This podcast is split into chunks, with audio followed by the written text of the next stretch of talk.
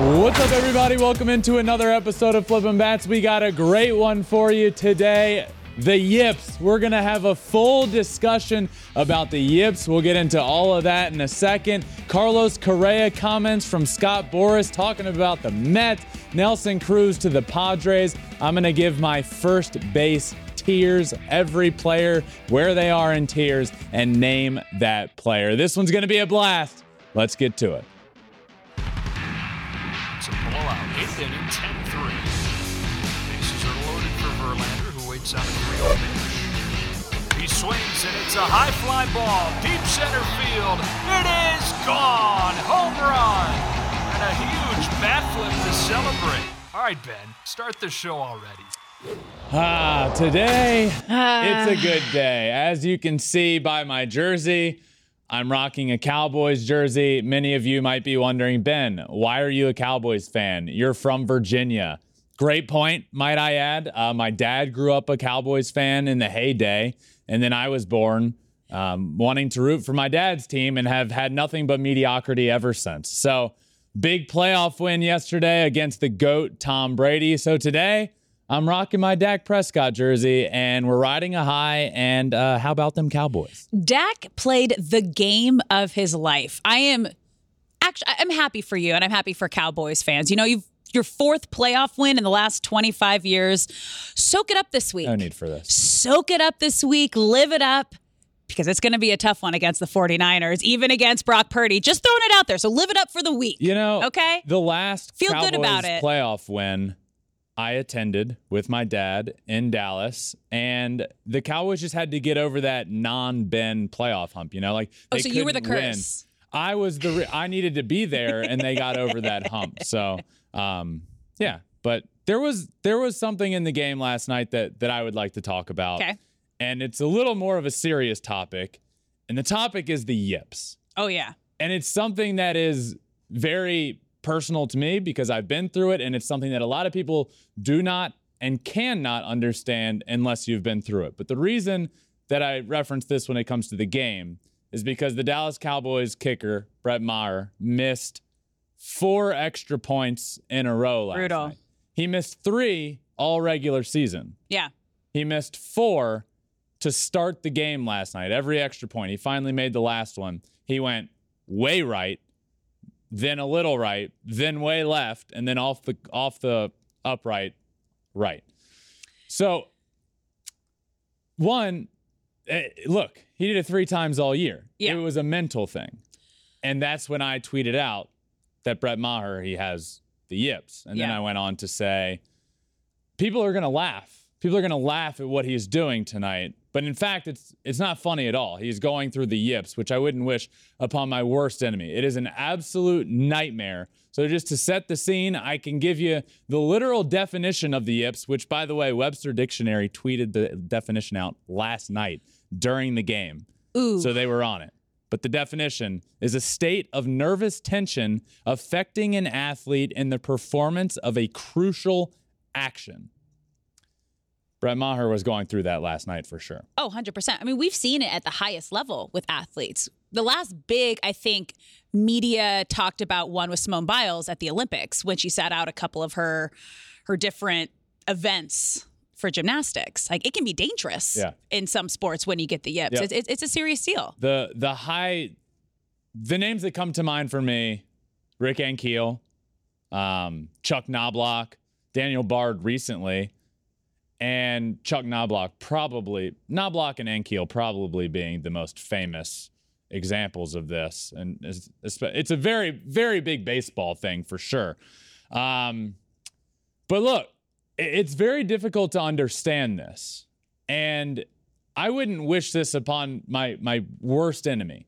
I really wouldn't. It is a living nightmare and it is something that you can't get out of your head. It is something you take home with you. I promise you Brett Maher is not in a great place today despite making the fifth and final one.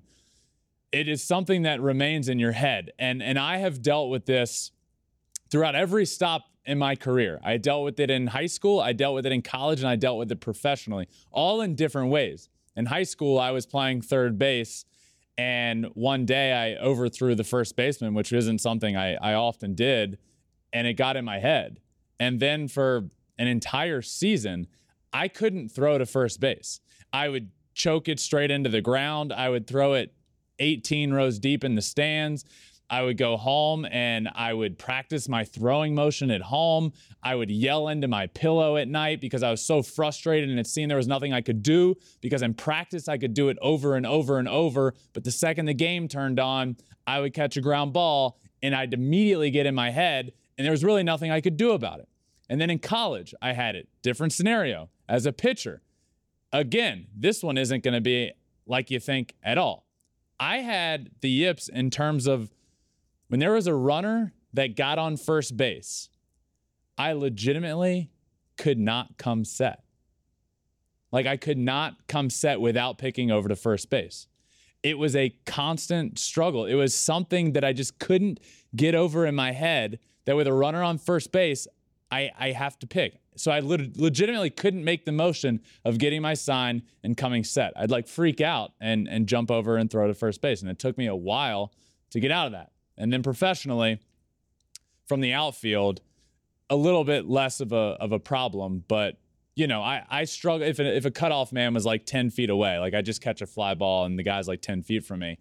I struggled to just throw it normally. Like that short arm motion when a guy was so close to me, I basically had to like throw it as hard as I could to be fine. But it is a mental nightmare. And to watch a player go through it in a huge game in front of millions of people is it was really tough to watch last night. It is a tough situation. It is something that I have been through, and it is something that if you haven't been through it, it's really hard to explain and really hard to understand. But there are ways through it, and there are ways you can cope through it, which I can talk about in a second. But Alex, I haven't even really talked about my bouts with the yips before. So, yeah. No, it's, I, I never had it while I was playing soccer throughout my life and in college. I think because I was always doubted and I had to like prove everybody wrong that I deserved to be there. Yeah, I've never been doubted, but or had to prove that I needed to be somewhere. but I, the closest experience that I've had to the Yips is when I was throwing out the first pitch at Angel Stadium, and we spent an entire pregame of me like. And I grew I grew up playing softball and I was a Yeah, pitcher. Like this is I, a- like I was I was great. And like I was in the bullpen, I was warming up with all the pitchers. I was throwing strikes. I was on the field beforehand, like tossing it with Mike Trout. Like I was great. Everything was awesome. And I remember Tim Salmon kind of telling me, like, hey, something changes the moment you walk out, like for a first pitch. Like even players feel this. And I just remember walking out there. Mike Scioscia looks at me. He's like, "You better throw from the mound." We're all watching. I was like, "Okay." And that, something clicked in my head, and I walked out there. I legitimately forgot how to throw the ball. I didn't line up. I didn't. I couldn't feel the ball release out of my hand, and I was like, wh- like literally, what is happening? Like as it's happening, you don't really realize what is happening, but you're like trying to be like, wait, but I'm a great athlete. I know what I'm doing. I know Yeah. how to do this. I've done this my whole life. What is happening? And then after, that was probably the most embarrassed I've ever felt in my life. And it should be like a joyous, like cool moment. It's not that big of a deal, but it's it's such a weird feeling Yeah. when that mental thing switches in your brain and you're like, I know how to do this. Why isn't it happening? So the yips really come into play when you go back out. If you were to do it again, then it's in your head, then you're screwed, and then you can't do it. And then it just comes back and back and back. And there's some very, very famous cases of this where I think we have video playing in the wall. If you're watching right now, you can see Rick Ankiel, um, Chuck Knobloch. Ankiel just legitimately was one of the better pitchers in the game of baseball and just got the yips and couldn't throw a strike ever again. Knobloch, one of the famous cases, uh, New York Yankees for like a good three year period from second base could not throw the ball, a routine ground ball to first base. He'd throw it in the stands, he'd throw it straight into the ground. Um, I've played with guys, I played with a catcher professionally that had them really bad in, in college and had to legitimately drop down to a knee, scoot out to the side to even be able to get it back to the pitcher. Producer Taylor, who works on this show, I saw he tweeted out that it's happened to him. Uh, I have a buddy that was a catcher in professionally, and he used to have he got the yips. He used to have to put a piece of tape around his wrist so that when he'd go back to throw, when he would catch that white piece of tape in the corner of his hot in his eye, he would know to release, the ball. It's so weird. And it's something that is it can be the most common thing of all time for an athlete. throwing a baseball. How many times has a baseball player done that? Millions. I mean, it's it's the easiest thing of all time to do. But when you get the yips, it's these very basic actions Yeah. that become so tedious and difficult, and it wears you down. It wears you down at the field. It wears you down at home. It is agonizing, and I truly wouldn't wish it on my worst enemy. But there are ways to work about it, and and I know there's a lot of people out there that might have the yips or have had them that might be listening to this because I know I promoted I'm going to be talking about this. And for for a while it's oh you don't mention the y word. You don't talk about No. the yips. What I would say is that you should and and don't hesitate to get help. Don't hesitate to see a mental coach. Don't hesitate to see a therapist because it is it is a mental battle you are dealing with.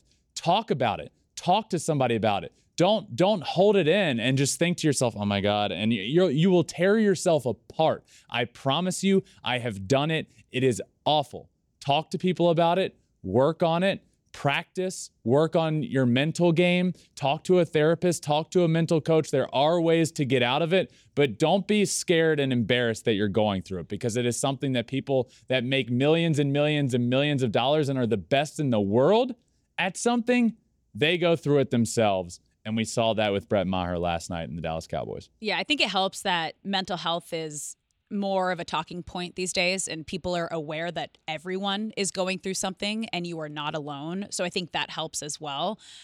Cuz yeah, at the end of the day that's what it is. It's a mental lapse that you just you cannot get out of your own way. Yep, absolutely. Um, Carlos Correa is back in the news. Of course Alex. He. Um, He but doesn't not, wanna leave. Not for his own, not on his own accord, really. Um, a guy you would expect it from, Yes. Scott Boras, is kind of the reason here. Scott Boras come came out and just really out of nowhere had comments for the Mets about Carlos Correa and and why this signing didn't work out and how he ended up in Minnesota. And I want to read I want to read these comments to you first before Alex and I comment on it, but basically he just came out and said, "I don't understand the Mets." I gave them all of the information. We had them talk to four doctors. They knew the issue the Giants had, and yet they still call the same doctor the Giants used for his opinion. There was no new information. So why negotiate a contract if you were going to rely on the same doctor? Quote unquote, Scott Boras, agent of Carlos Correa, who was a prized free agent possession at the shortstop position this offseason.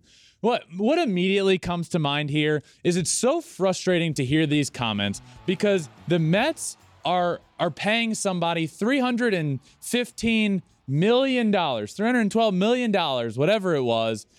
They have every right to talk to absolutely whoever they want about the issue at hand. And I would absolutely call that same doctor that had an issue saying, hey, man, what did you see? I would love to hear from your perspective.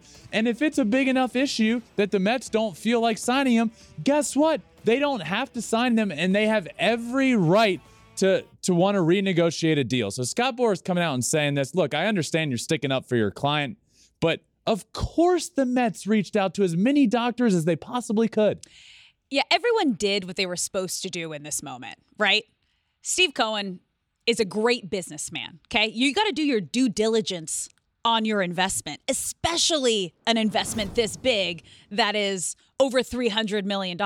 So, yeah, you're not only going to get your own opinion from doctors, but you're going to call the other doctor who found the other issue. Because, yes, nothing changed. What did you find? What do I need to know that, like, maybe my three other doctors or four other doctors didn't find? Absolutely. So yeah, he did what he was supposed to do, but Boras did too. You got to stand up for your your client. You got to publicly be frustrated, even if you kind of secret. Eh, who knows? Maybe he like secretly like, yeah, I get it. That's what you're supposed to do. But you publicly have to come out and stand up for your client.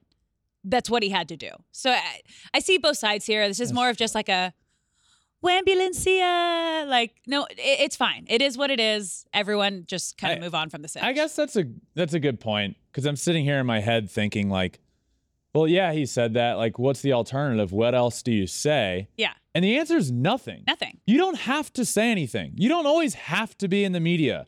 And and I get it. He's the best in the business. Yeah. He's great at what he does. He gets his client a ton of money. Scott Boras missed out on many, many millions here with the deal not happening with the Mets. So I He get did. he's frustrated there. But of course, the Mets checked in with the same doctor that had an issue because, of course, they want to know. They're about to pay him a ton of money. And this is an interesting quote from from the Giants after Correa. I don't want to say failed a second physical, but after the second one fell apart. Yeah. Um, the Giants said they don't feel vindicated by a second failed physical and called the whole situation unfortunate. Um, Zaidi said, I'm happy for Carlos. He's one of the great players in the game. He seems happy with where he's going. you know what it actually makes me think now like eh, Correa's probably a, more upset, obviously, than he's allowed to show because now he's with he's signed with a new franchise. Yeah. You got to put on a happy face. You got to be excited for that fan base. You got to be excited for your teammates, for the franchise you're with now. But we could all see how excited he was during that little window when we thought he was going to the Mets. Yeah. Like there, there was a lot of excitement there. So I'm sure he is probably the most upset that it didn't happen. Boras is hearing it over his shoulder, and then he just gotta okay. Yeah. Let me just say something because my client's not happy. Uh, yeah, and it was it was crazy. I will never forget where I was when I found out Carlos Correa signed with the Mets. I was on a plane in the middle of the night. It was a red eye. I thought for sure nothing would happen. So for once in my life, I didn't get the Wi-Fi because I f- tried to fall asleep. Did you actually sleep? Ben doesn't sleep on No, planes. I you guys. can't. I can't. But I was trying so hard. You always I was, try like, really counting hard. backwards. I, my eyes were closed, and I was like Uh. getting close. I felt like, and then all of a sudden, the guy sitting to my left across the Yeah. aisle, who I don't know, tapped me on the shoulder. Yeah. and goes, "Hey, you're Ben, right?" Yes, yes, I am. And he goes, Yeah, I follow you on Twitter. I feel like you'd like to know that Carlos Correa just signed with the Mets. And I'm like, Wait, what? what? I finally fell asleep and I'm Yeah. I'm in a dream. Nope, it actually happened, and that's where I was, and then it all fell apart. But Scott Boras and Carlos Correa back in the news. That would have been a big pickup for the Mets. It would have. There's no way around it. Huge. Um, there's absolutely no way around it, and and it hurts. It does hurt them. They needed Yeah. that. They needed a bat. Um, they didn't get a bat. That they didn't get a huge bat they needed Yeah. and um, now they now they move on with still with still a great team, still a great team. Yeah, there's th- there's still a top three team in the league for sure. um, the Kodai Senga signing was huge for them. They are they are a better team, and I heard Pitching staff was from an interesting fact here before we move on. Okay. Uh, I heard from a friend of mine in the Japanese media that um, Justin was a huge, huge reason that Kodai Senga ended up signing with the Mets, which I think is Way to go, Justin. really cool. Um, Yeah. and The Verlanders and the Japanese fan base, man. There's just there's something there. yeah, There's really something there. yeah, yeah. So yeah, Kodai Senga to the Mets, Carlos Yeah. Correa not to the Mets, Scott Boras back in the news. Um, another signing, Nelson, Nelson Cruz. Cruz to the Padres. Nelson Cruz to the Padres. Nelson Cruz still hanging on in the game of baseball. One year deal. The guy's pushing 50, but I I think Nelson Cruz. Is, is he 40, 48, 40? I don't know what he is. Nine? Producer Taylor might know. He's a Yeah. Padres fan. Tell me when you figure it out, Taylor. cu- get in our but ears. he is. I, I I think Nelson Cruz could hit until he's like 80 years old. I, I just do. So I I like the signing here. Yeah. A million dollars. It's a million dollars. Which is like nothing for a player of his caliber right. for one year. It's This a million like dollars. He's 42 years old. 42. yeah. 42. I think he could hit for another 42 years, to be honest with you. So I don't hate it. I really don't. And the reason I don't is because he's not expected to, to come in and play every single day. If you recall, we talked about it a couple weeks ago. They signed Matt Carpenter, who looked like he had a resurgence last year after he went to Hitting Guru, who I went to out in LA. Craig Wallenbrock went out there, revamped his swing, revamped his career, it seemed, hit great with the Yankees. Now he's with the Padres. So he can platoon Matt Carpenter and, and face only lefties. So you're not expecting him to go out and rake every single day, you know? No, I, I think the the most important reason he is there is for his leadership. And his leadership in that clubhouse with these young stars is going to be priceless. Once you get Tatis Jr. back, you have Juan Soto, you have these very impressionable young stars that when you have a veteran of his caliber who has been there before, who knows how to handle himself in the game, outside of the game, this is what you need for these young players. I saw it at Mike Trout's first year or his rookie season in the league with Torii Hunter. Yep. And Torii just took him under his wing, told him everything, just little things that can help you at the ballpark, away from the ballpark, how to handle yourself at the field, away from the field. There's just things that are you can't really put a price on it. You just need the right person in there to help mold and and be a role model for these younger guys. And Tatis needs a role model. Oh, 100%. He needs to grow up. It, it's time, and having a guy like Nelson Cruz be around as a leader, and and something that when I heard about this signing, and and I realized that he's probably going to be in more of a leadership role for Yeah. the first time. I started thinking back on a conversation I had in one of the very first ever Flippin' Bats episodes with Royce Lewis, who's a top prospect in the Twins organization, ended up getting hurt, but he I think he's going to be a stud. Um, but when when Nelson Cruz was with the Twins, Royce Lewis became pretty close to him mm-hmm. and leaned on him for a lot of information.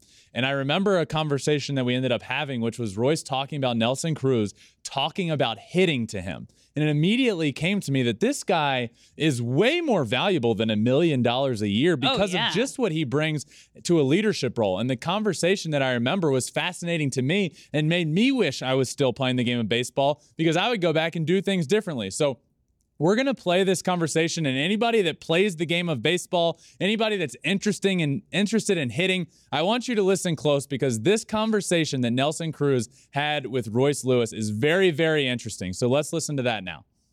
I remember one game he said like, "Yeah, I'm gonna, I'm gonna sit on the slider, but if he throws a fastball, I'm gonna hit it really far." And I was like, "Okay, yeah." And he went up there and he said, "This is the at bat. I, think this is the at bat." Goes up there and hits a homer like nobody's business. Like it was just easy thing, and I'm like, you know, that's a hard thing to do.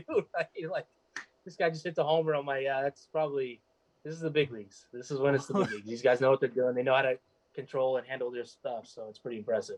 Wait, so he said he's going to sit on the slider, but if he gets a Yeah. fastball, he's going to hit it out. I I guess that's why. I, how? What? Yeah, I, his thinking on it, which I think I'm gonna start really thinking about it. I think it's a really great idea. Is you know, if you're expecting the fastball, we can all hit fastballs. So when you get to the big leagues at that point, most of these guys can hit fastballs and hit it far. Uh, doesn't matter if it's Jose Altuve, smallest guy in the league, or Aaron Judge. You know, so um, fastballs are something that you just react and you hit the ball well. And he said that he has trouble with sliders, especially sliders away. Yeah. And so if he recognizes slider out of the hand, then he'll be able to take the pitches that are nasty or be able to hit the ones that are hanging earlier. And he said that the fastballs, you'll know if it's fastball, it's going to be looking different. So if you're looking for the slider, it's coming out like this. and all of a sudden, there's something straight. You're just going to react. If it's in the zone, you're going to hit it because you played baseball for. I mean, he's 40 years Right. old now, so he's played baseball for, I'm sure, almost 40 years, just as much as myself. Um, yeah, it's it's one of those things where I think that term terminology and way of thinking is uh, it's almost outsmarting and kind of just yourself. You're outsmarting yourself in a way, and it's pretty impressive. It's deep. hearing the the impact that he has on younger players and Yeah. that conversation he wasn't on the twins at that point so that conversation happened a year prior okay. um i mean it's just it's one fascinating to me as a hitter and and also fascinating to to see the impact he's having i have no doubts he's going to be a huge pickup for the padres whether he hits 20 homers or not I, I think he could go over there and not play a single game and have a big impact on that team and that was a cool uh, a cool piece that i wanted to bring back Yeah, experience matters, and having veteran leadership, as I said before, is priceless, especially with a team who has had young players who have had some issues outside of the game of baseball. I mean, this is probably one of the smartest. Not it is baseball, but not like specific position offseason moves that the Padres made. Yeah. Yeah. The Nelson Cruz is the GM of the Dominican Republic team in the World Baseball Classic. I love this so much. It's so great. I love this so much. I love that. And then he's just gonna go hit in San Diego. Yeah. I, I love it. Um, so I, I love the pickup there for the Padres. A million dollars. I mean, like it's chump change. chump change to everybody, right? like who that. cares? Yeah. I'd, I'd give him a million dollars I had it. All right. Uh, um, moving on to, I, I want to talk about the Cubs Sneaky offseason. Sneaky, Sneaky good sneaky, offseason. very good off season. And uh, recently, over the last week since we've done an episode, Trey Mancini Yeah. signed there, and I understand when Trey went to Houston and then played in the playoffs, he wasn't the Trey that we had come to to know in Baltimore. But Trey Mancini is a dang good baseball player. Mhm. Love that pickup for them, but it doesn't stop there. He signed a two-year deal. Um, they've also signed Cody Bellinger. They also signed Dansby Swanson, who is one of the biggest shortstops on the market. They also signed Jameson Taillon.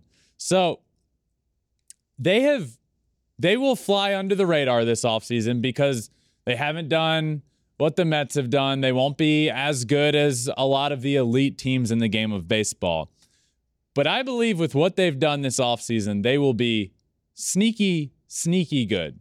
And on a baseball team, it kind of all starts up the middle. You want to build up the middle. And look what they've done. At at shortstop, you have Dansby. At second, you have Nico Hoerner. At in center, you have Cody Bellinger. All gold glove caliber guys. Yeah. I mean, that's nasty defense. And I know you can't count on Cody Bellinger to be 2017, 18. You can't count on him to be that MVP Cody Bellinger. I mean, you But never know. If you can get anything back, well, New have you, have you seen his? I know? I know, I know. I'm but not new saying he can't be beginnings. I'm saying sometimes new scenery, different fran- different club, different franchise kind of sparks new beginnings. Who knows? Maybe he's making adjustments. Yeah, that's Maybe why he's I'm working higher. with someone else. That's why I'm higher on this Bellinger signing than most people are because they're looking at what he's done the last couple of years.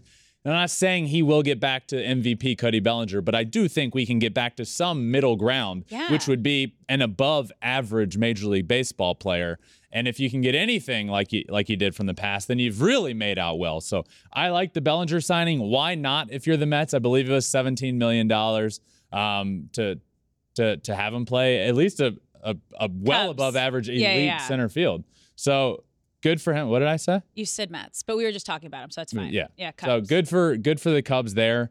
Um, I like Dansby a lot. So I, I I think this lineup is sneaky good. And if you can get anything, any innings out of a rotation that has Stroman and Taillon at the top, and then it's Justin Steele, Drew Smyly, Keegan Thompson, which that leaves a lot to the imagination. But if they can step up, if they can get you some innings, this team could be sneaky good. And regardless, I'm not going to sit here right here today and say that the Chicago Cubs are going to make the playoffs. No, but I will sit here today and say the Chicago Cubs got a lot better. I think the team will be competitive, and I think they can stay in it through the long haul and maybe have a shot come the end of the year. Yeah, I mean, this is when you look at all their new additions, they have five new additions to their potential starting lineup, including Hosmer that they picked up this offseason. That it's just Huge signing. that It, producer Bartley got noted Kansas City Kansas Royals City fan very got in excited. there and said, but you know, another veteran bat. But there's just when you reconstruct your lineup and have five new guys in the lineup that weren't there last year, that that's a big shakeup. So Yeah. it's we don't know what they're going to be yet, but there is a lot of promise. Yep. There's a, a lot of hope and potential for this team. Um, and again, no one was really talking about it because of all the super dramatic high-end free agency talk with Judge and Correa. I mean, they picked up Dansby, up who was, getting and they ended up getting one in Dansby, which is, you know, saying a lot more than what the Dodgers did. Um, Mm-hmm. but yeah, it's just they're don't don't blink on the Cubs. Yep. Don't I, blink on the Cubs. The Cubs this season. I agree completely. And I have been very, look, I have been very critical of the Cubs over the past couple of years. And in particular, with what they did with that core group of guys that they had in Bryant, Rizzo, Baez, Contreras, and their handling of that entire situation. I have been very critical of that, and I also need to give them their due diligence here and their kudos for what they have done this offseason. Um, it's not going to jump off to the common fan of these huge moves that they made that makes them a World Series contender, but they are heading in the right direction. They will be more competitive. I like what they've done a lot, and um, they're they deserve credit for what they've done. Yeah. Um, but yeah, Eric Hosmer, not a bad signing for seven hundred and twenty No. seven hundred and twenty thousand dollars. But Yeah. you know where Hosmer's not going to be? Hmm. He's not going to be at the top of the top of my first base tiers. Oh. So what I what we're gonna start doing leading up to the season and and leading up to more episodes when we're hot and heavy with the World Baseball Classic is we're gonna go position by position and I'm gonna I'm gonna start putting every every player from each position in tiers. And Okay. these tiers, who knows? They could change, but we're gonna start with first base and the tiers are elite, almost elite, really good, pretty solid, and the rest. Okay, before we begin here, what goes into each level of this tier system? Like when you're when you're looking at the elite, almost elite, really good, the rest. Um, 1st Mm-hmm. thing you're looking at. What what what are you going for here? Well, I'll be honest with you. Yeah. What I'm looking at here is okay, who is elite? Yep, okay. And then I put guys in that category. And then it got to, well, this guy didn't quite make the cut, but he's almost elite. Like, are you and then I made an almost elite category. Okay. Well, are you looking at all star game appearances, silver sluggers, I think gold everything gloves, MVPs, I think- accolades? I think everything Okay. goes into it, but it's more just like what comes to mind for me when right. I look at a player. And I think as we start talking about this, Yeah. I'll I'll explain more and I think we'll get a better understanding of where my head is at. Because for some people some people there's not a great reason. It's just my belief. And for some it was a, a struggle for me of should he be here or should he be here? So we'll talk about all that. But right. we'll start with the elite. The elite first baseman in the game of baseball for me, there's four of them. Okay. Paul Goldschmidt, Mhm. MVP winner this Yep. past season. Freddie Freeman, Vladimir Guerrero Jr., and Pete Alonso. Um, the first two seem pretty obvious there. Goldie, Freddie Freeman. Um, Vladdy Jr., I believe, is in the elite category. We saw what he did in 2021. He's winning an MVP award, if not for a guy named Shohei Ohtani. And then guess what? He had a down year last year by what we've come to know from him, and he hit 274 with 32 homers. Vladdy Jr. is one of the better first basemen in the game of baseball. I believe he is elite, and I have him here in this category. And it looks like you have something to say, so I'll let you say it. We I- can disagree here. I would. I would have I mean again, Vladdy Jr. is on his way to be an incredible player. But I feel like you have to have an MVP to be an elite. Mm. That that would be my what's the word I'm looking for? Uh what you need. That's what you need to become elite. Okay, you, so- you got to not only like have the numbers, but you gotta you gotta be voted on by everyone else as the most valuable player. So when we to get be to- elite. So I, I think to- he's almost elite. When we get to pitchers, is Jacob deGrom not going to be allowed to be elite because he doesn't have an MVP award? Well, Cy Young. And there's plenty of players that I think are going to be in elite categories that don't have an MVP award yet. All right. I think they're elite. You don't think Pete Alonso? Pete Alonso's elite. He hit he hit 40 homers last year and was Yeah. fir- tied for first in the, all of baseball in RBIs with Aaron Judge, 131 RBIs. Are you kidding me? Yeah, these are. I mean, they're also like they're they're young up and coming players. He was like tw- 2019 rookie rookie of the year. They're getting there. They're getting there. Almo- I would put him in almost elite. Well, Okay, I look. Yeah. Pete Alonso they're great is- players. is a career his average career is higher. I don't love average, but I don't Okay. hate it as the a lot of analytical guys do Yeah. these days. Uh, he had a higher he had a higher batting average last year than Francisco Lindor and, and Mookie Betts. He was third in all of baseball in WRC plus. so we basing this just off their last season. No, Okay. because if they were, then I don't think Vladdy Jr. would be in the elite category. I All think we're doing it based off of the player that I believe they are. Or, or is a player exactly what they've done last year, or kind of a con- combination of what they've done throughout their career? I would argue more of the latter. Okay. Um, I'm also not opposed to like you know throughout us discussing, I'm like maybe We move. you'll maybe you'll change my opinion on something, which the graphics folks will love. Yeah. But as of now, you haven't done it one bit with the elite. That's okay. I, I would put Vladdy and Pete in the almost elite and probably bump up one of the almost elite to the elite. But we'll, we'll get there in a moment. I'm just interested by your your MVP comment. You know, like well, it's is, also, you is- gotta, is Trea Turner not an elite shortstop to you? I would easily consider him elite, but he doesn't have an MVP award. Hmm. Not even. Yeah, I mean, he's definitely elite.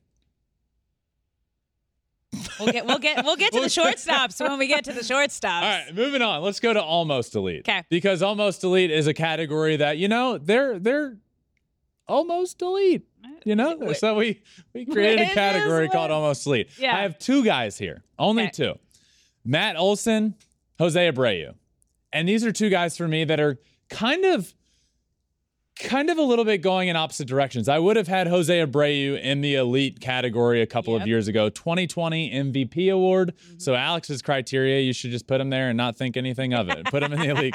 Look, Jose Abreu is uh, is is a is a great first baseman, and he is still great. Now the power numbers aren't there anymore. I believe he hit what 15 homers last year. He did hit over 300. He's still a great first baseman and one of the better ones in the league. I just think he's coming down a little bit from where he was in that 2020 MVP year, um, but still still a great, still almost elite, not quite. Matt Olson being the other one. Matt Olson's an interesting one for me because outstanding in the field, mm-hmm. great, a ton of power, but he doesn't, you know, the he doesn't get on base a ton. He's either hitting homers or, or doubles or, Yeah. or getting out. He's not a he's not a high average guy. I would not consider Matt Olson yet, still a younger guy. Mm-hmm. I wouldn't yet consider him to be one of the game's elite first baseman. I would say he's almost elite. All right. Got anything here? Well, you said what I was going to say. What? Well, Putting Jose Abreu possibly up in the elite category. I think he. This is this yeah. is this is tough though because between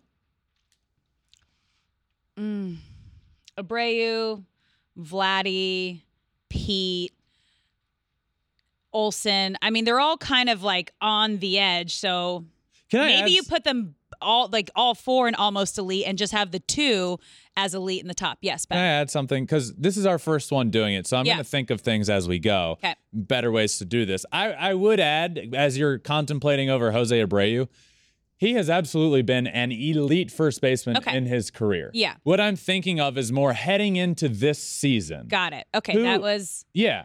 okay. Heading into this Fair. 2023 season, Fair. is Jose Abreu in the elite category of first baseman? I would argue no. Obviously, with my list, I have Okay. him almost elite. But in his career, absolutely, Jose Abreu is an elite first baseman. All right. That help a I- little bit make sense? Change. Yeah, changes. I think Yeah. the dynamic a little bit. Um, okay, so the next category is really good. Now, from the those are the top two tiers. These ones are going to start getting more and more players in them, so we're not going to go over every single player.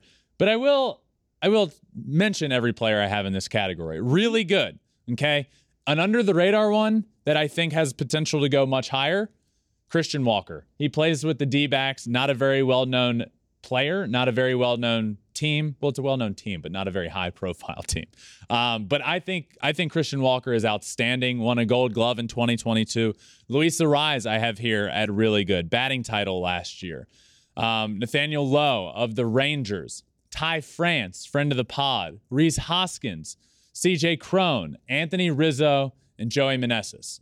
Uh, I have a couple names I want to mention here. Rhys Hoskins being one of them. Yeah. I think Rhys Hoskins is really good with the uh, potential to go to almost elite, right? But look, let's look at last year. He hit 30 home runs, 79 RBIs, 246 hitter. The reason I have Rhys Hoskins as really good is because of the ebbs and flows, the ups and downs of his year. He can have a stretch where he is just not very good, and he can have a stretch where he is elite or almost elite. So I had to put him here, in my opinion, in the really good category because I do believe Rhys Hoskins is a really good first baseman. I just don't believe yet he is in that elite category. Um, so he is one name that I definitely wanted to highlight here. Yeah, especially if you also step up and show up in the postseason. I think Yep. puts you in that category as well. Uh, another name that could really jump out at people, and this was an interesting one for me because we do not have a big sample size. Joey Meneses Okay. of the Washington Nationals. Mhm. Let me tell you, in very limited playing time, Yeah. what this guy has done. Tell us. Last year, 324, Mhm. 13 homers, 34 RBIs in very, very limited time. He came up and one is, was one of the better hitters in the game of baseball. So I believe heading into this year, Okay. Joey Meneses is a really good first baseman. Now, he's a guy that has the potential to slide down and and maybe this wasn't the player that we got a glimpse of or to slide up and be one of the game's better first basemen. I don't know, but I feel like hearing that name in this category people are going to be like, "Who?" Well, be on the lookout for him this year. The Nationals aren't going to be an exciting team to watch, but he will be a good player and and he is seemingly a good player, so watch out for him. I like it. I also like I, I was with CJ Cron in the beginning of his career and he was he was behind Where? At the Angels.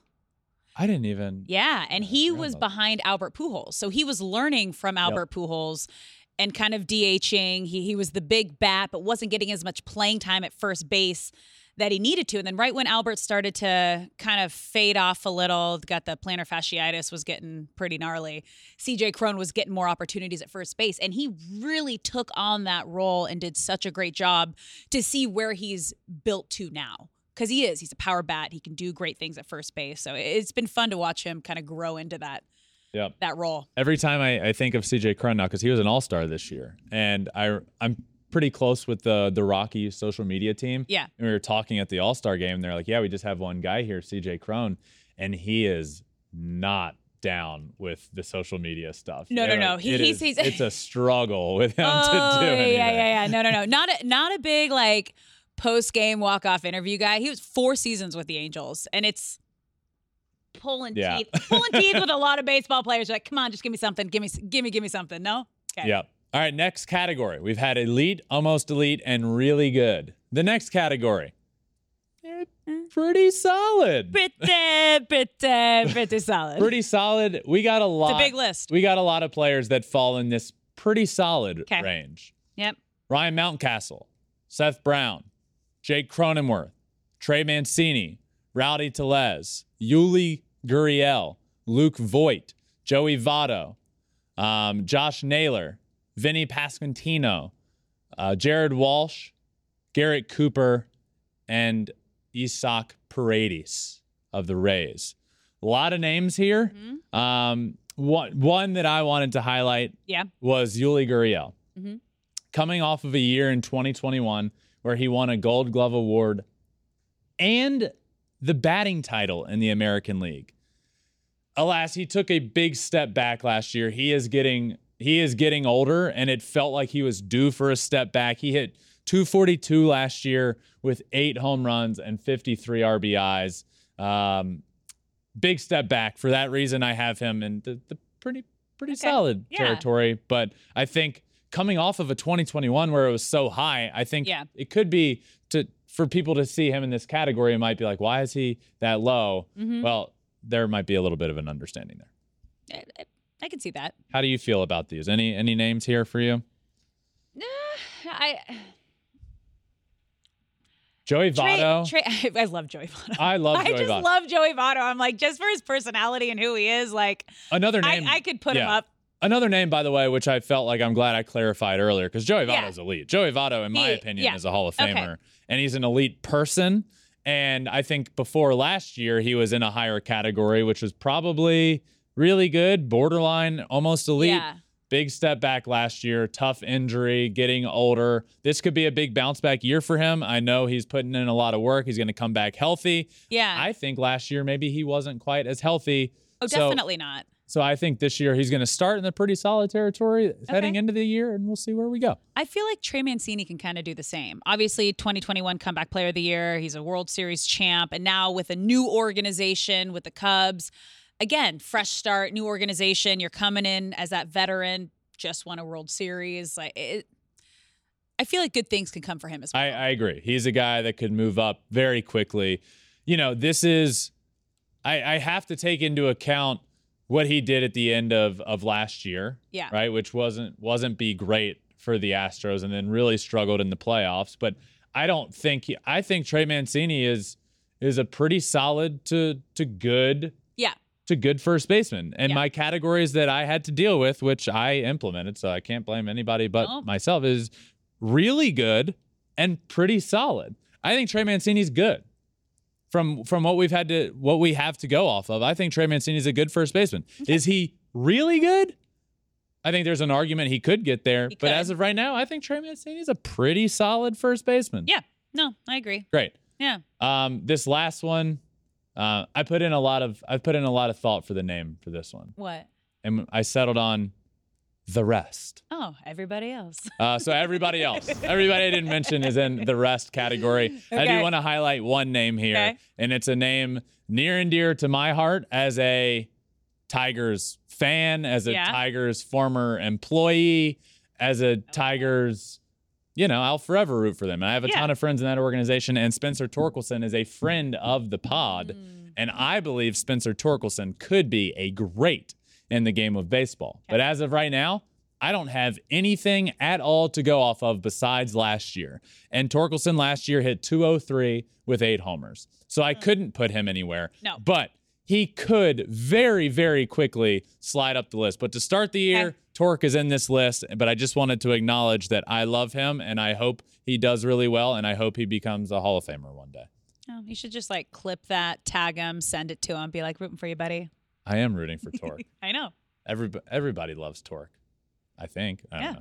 know. Um, so that's the that's first base. I like it. We're done with first base. That's the tiers. We're gonna have a graphic that comes out every week when we do this, every position. So stay tuned. I don't know where we're going next week. We started with first base, so I mean, we'll- you're making the rules here. So you just round the bases. We'll probably go to second base Yeah, next, right? we'll that makes round- sense. round the and then we'll end up at pitcher or catcher, then pitcher, and then DH. I don't know. In the We'll see. outfield. We'll go to second. Outfield's gonna be second base will be next year. Oh Okay. God, outfield's gonna be wild. I can't wait. Um, but that's first base tiers. Let's move on to a lineup that is going to be with a one of my elite first basemen, Paul Goldschmidt.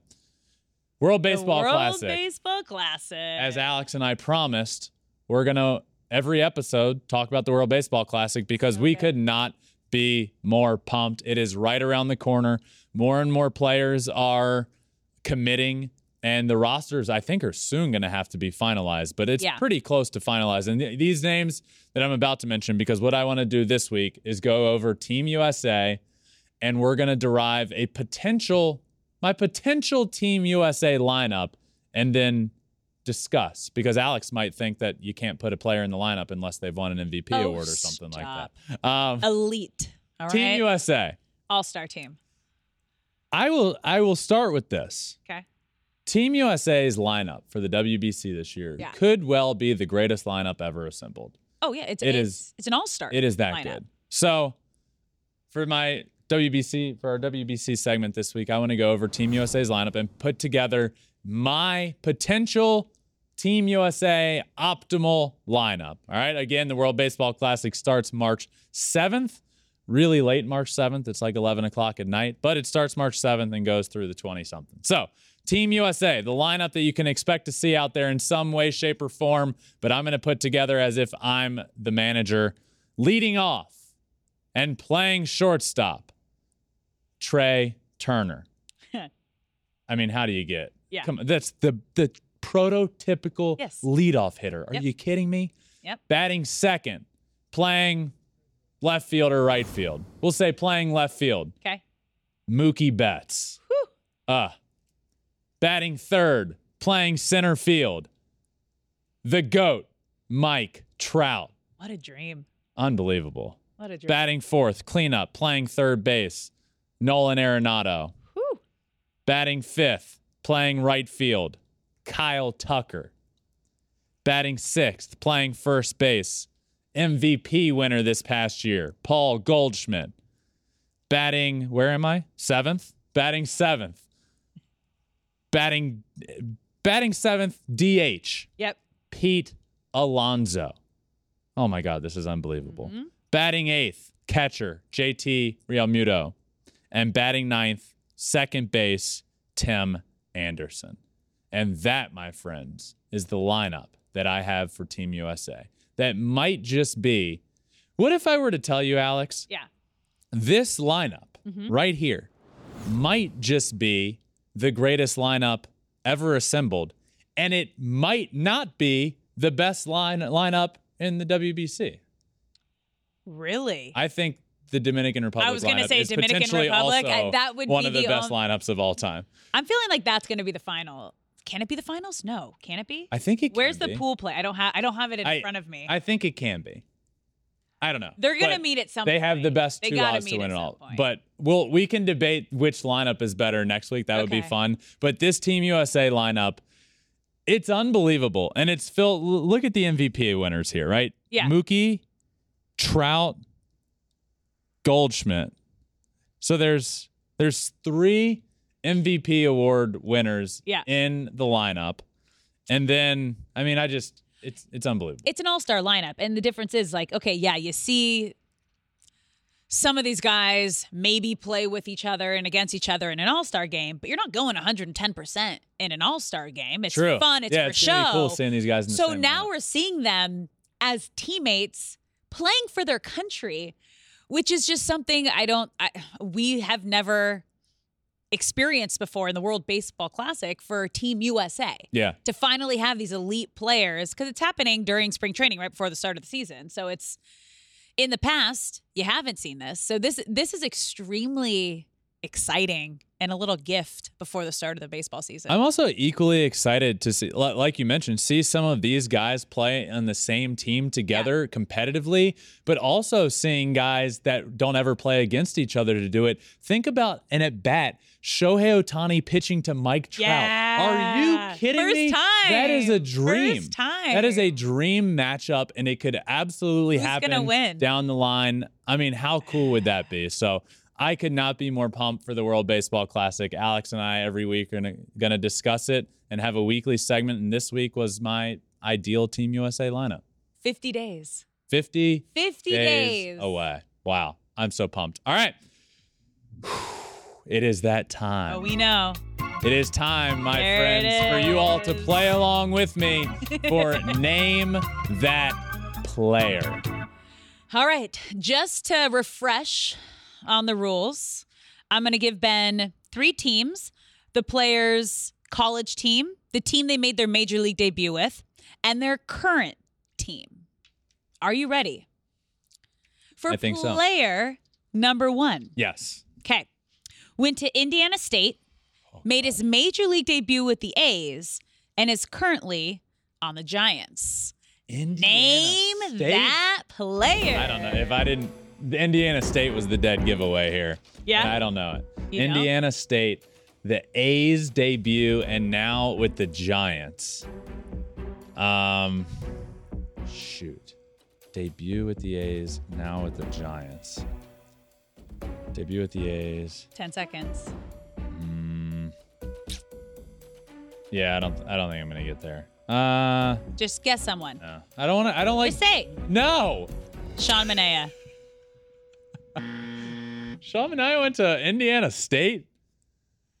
And see, this this was a tough one. Yeah. Because Indiana State and Giants, which isn't like the team he just recently played on, it's his current team, which His he hasn't pitched team. for. Yeah. That was a tough one. All right. That's also one where we changed up the silhouette that I get, so it's not doesn't give away much. That hair would have, you know. Right? That was all that was all tough.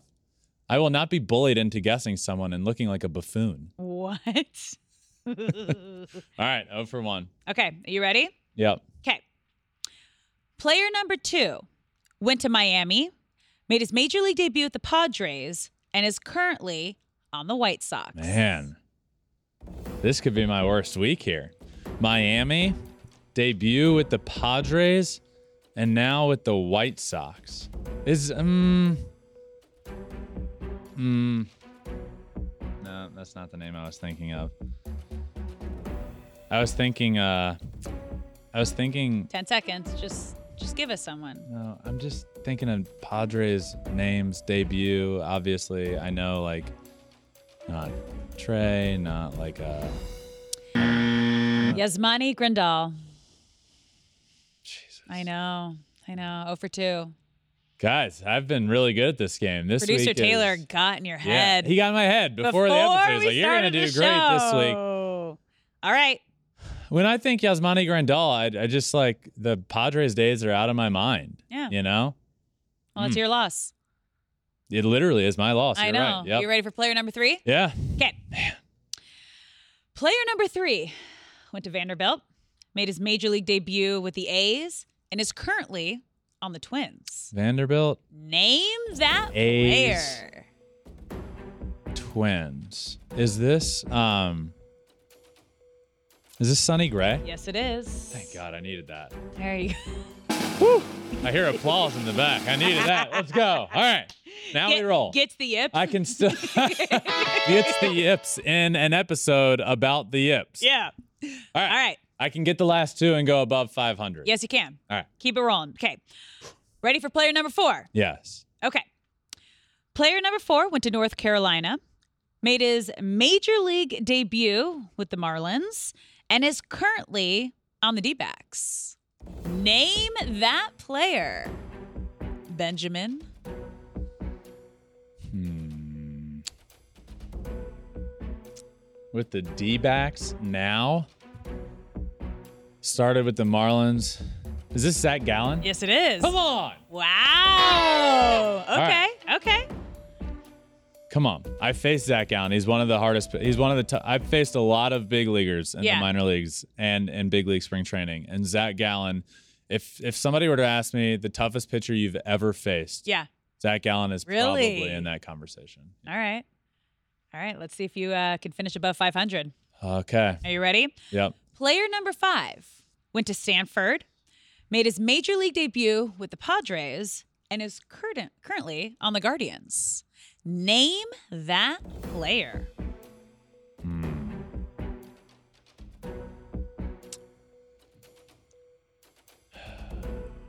Stanford, Padres, Guardians. I was thinking, um, shoot. I was thinking Mike Clevinger, but he went opposite direction. Five seconds. Padres to Guardians is, is throwing me off. Is this, um, Go. Say it. no. Cal Quantrill. It's okay. Yep. It's okay. Yep. You, you had a nice little comeback there in the middle. I made it interesting. You did. You didn't which fall is on what, your face. Which is what matters the most, which is I'm going to take that into account in my grading. Um, okay. So these were tough. And I had producer Taylor get in my head earlier by saying I was going to do great and then threw the toughest ones at me. So I'm going to give myself, if a C is average, um, I had tough names, which immediately brings me to a B minus. I got two correct, which brings me to a B plus. I got three wrong, which takes me back to a B minus. I'm gonna, but then the bell curve, you can't forget the bell curve. I'm gonna give myself a B for today. I give you a B minus. okay, Yeah. we almost fair. landed on the same I know thing. it's good. I was like, I'm curious. Is he gonna? Are we gonna get the same one today? All right, yeah, but you for, you forgot the you forgot the bell curve, which is totally understandable. But The bend curve. the well, either one Eh, works. yeah, the E- bend curve. Potato, tomato. You know. All right, that does it for this episode of Flippin' Bats.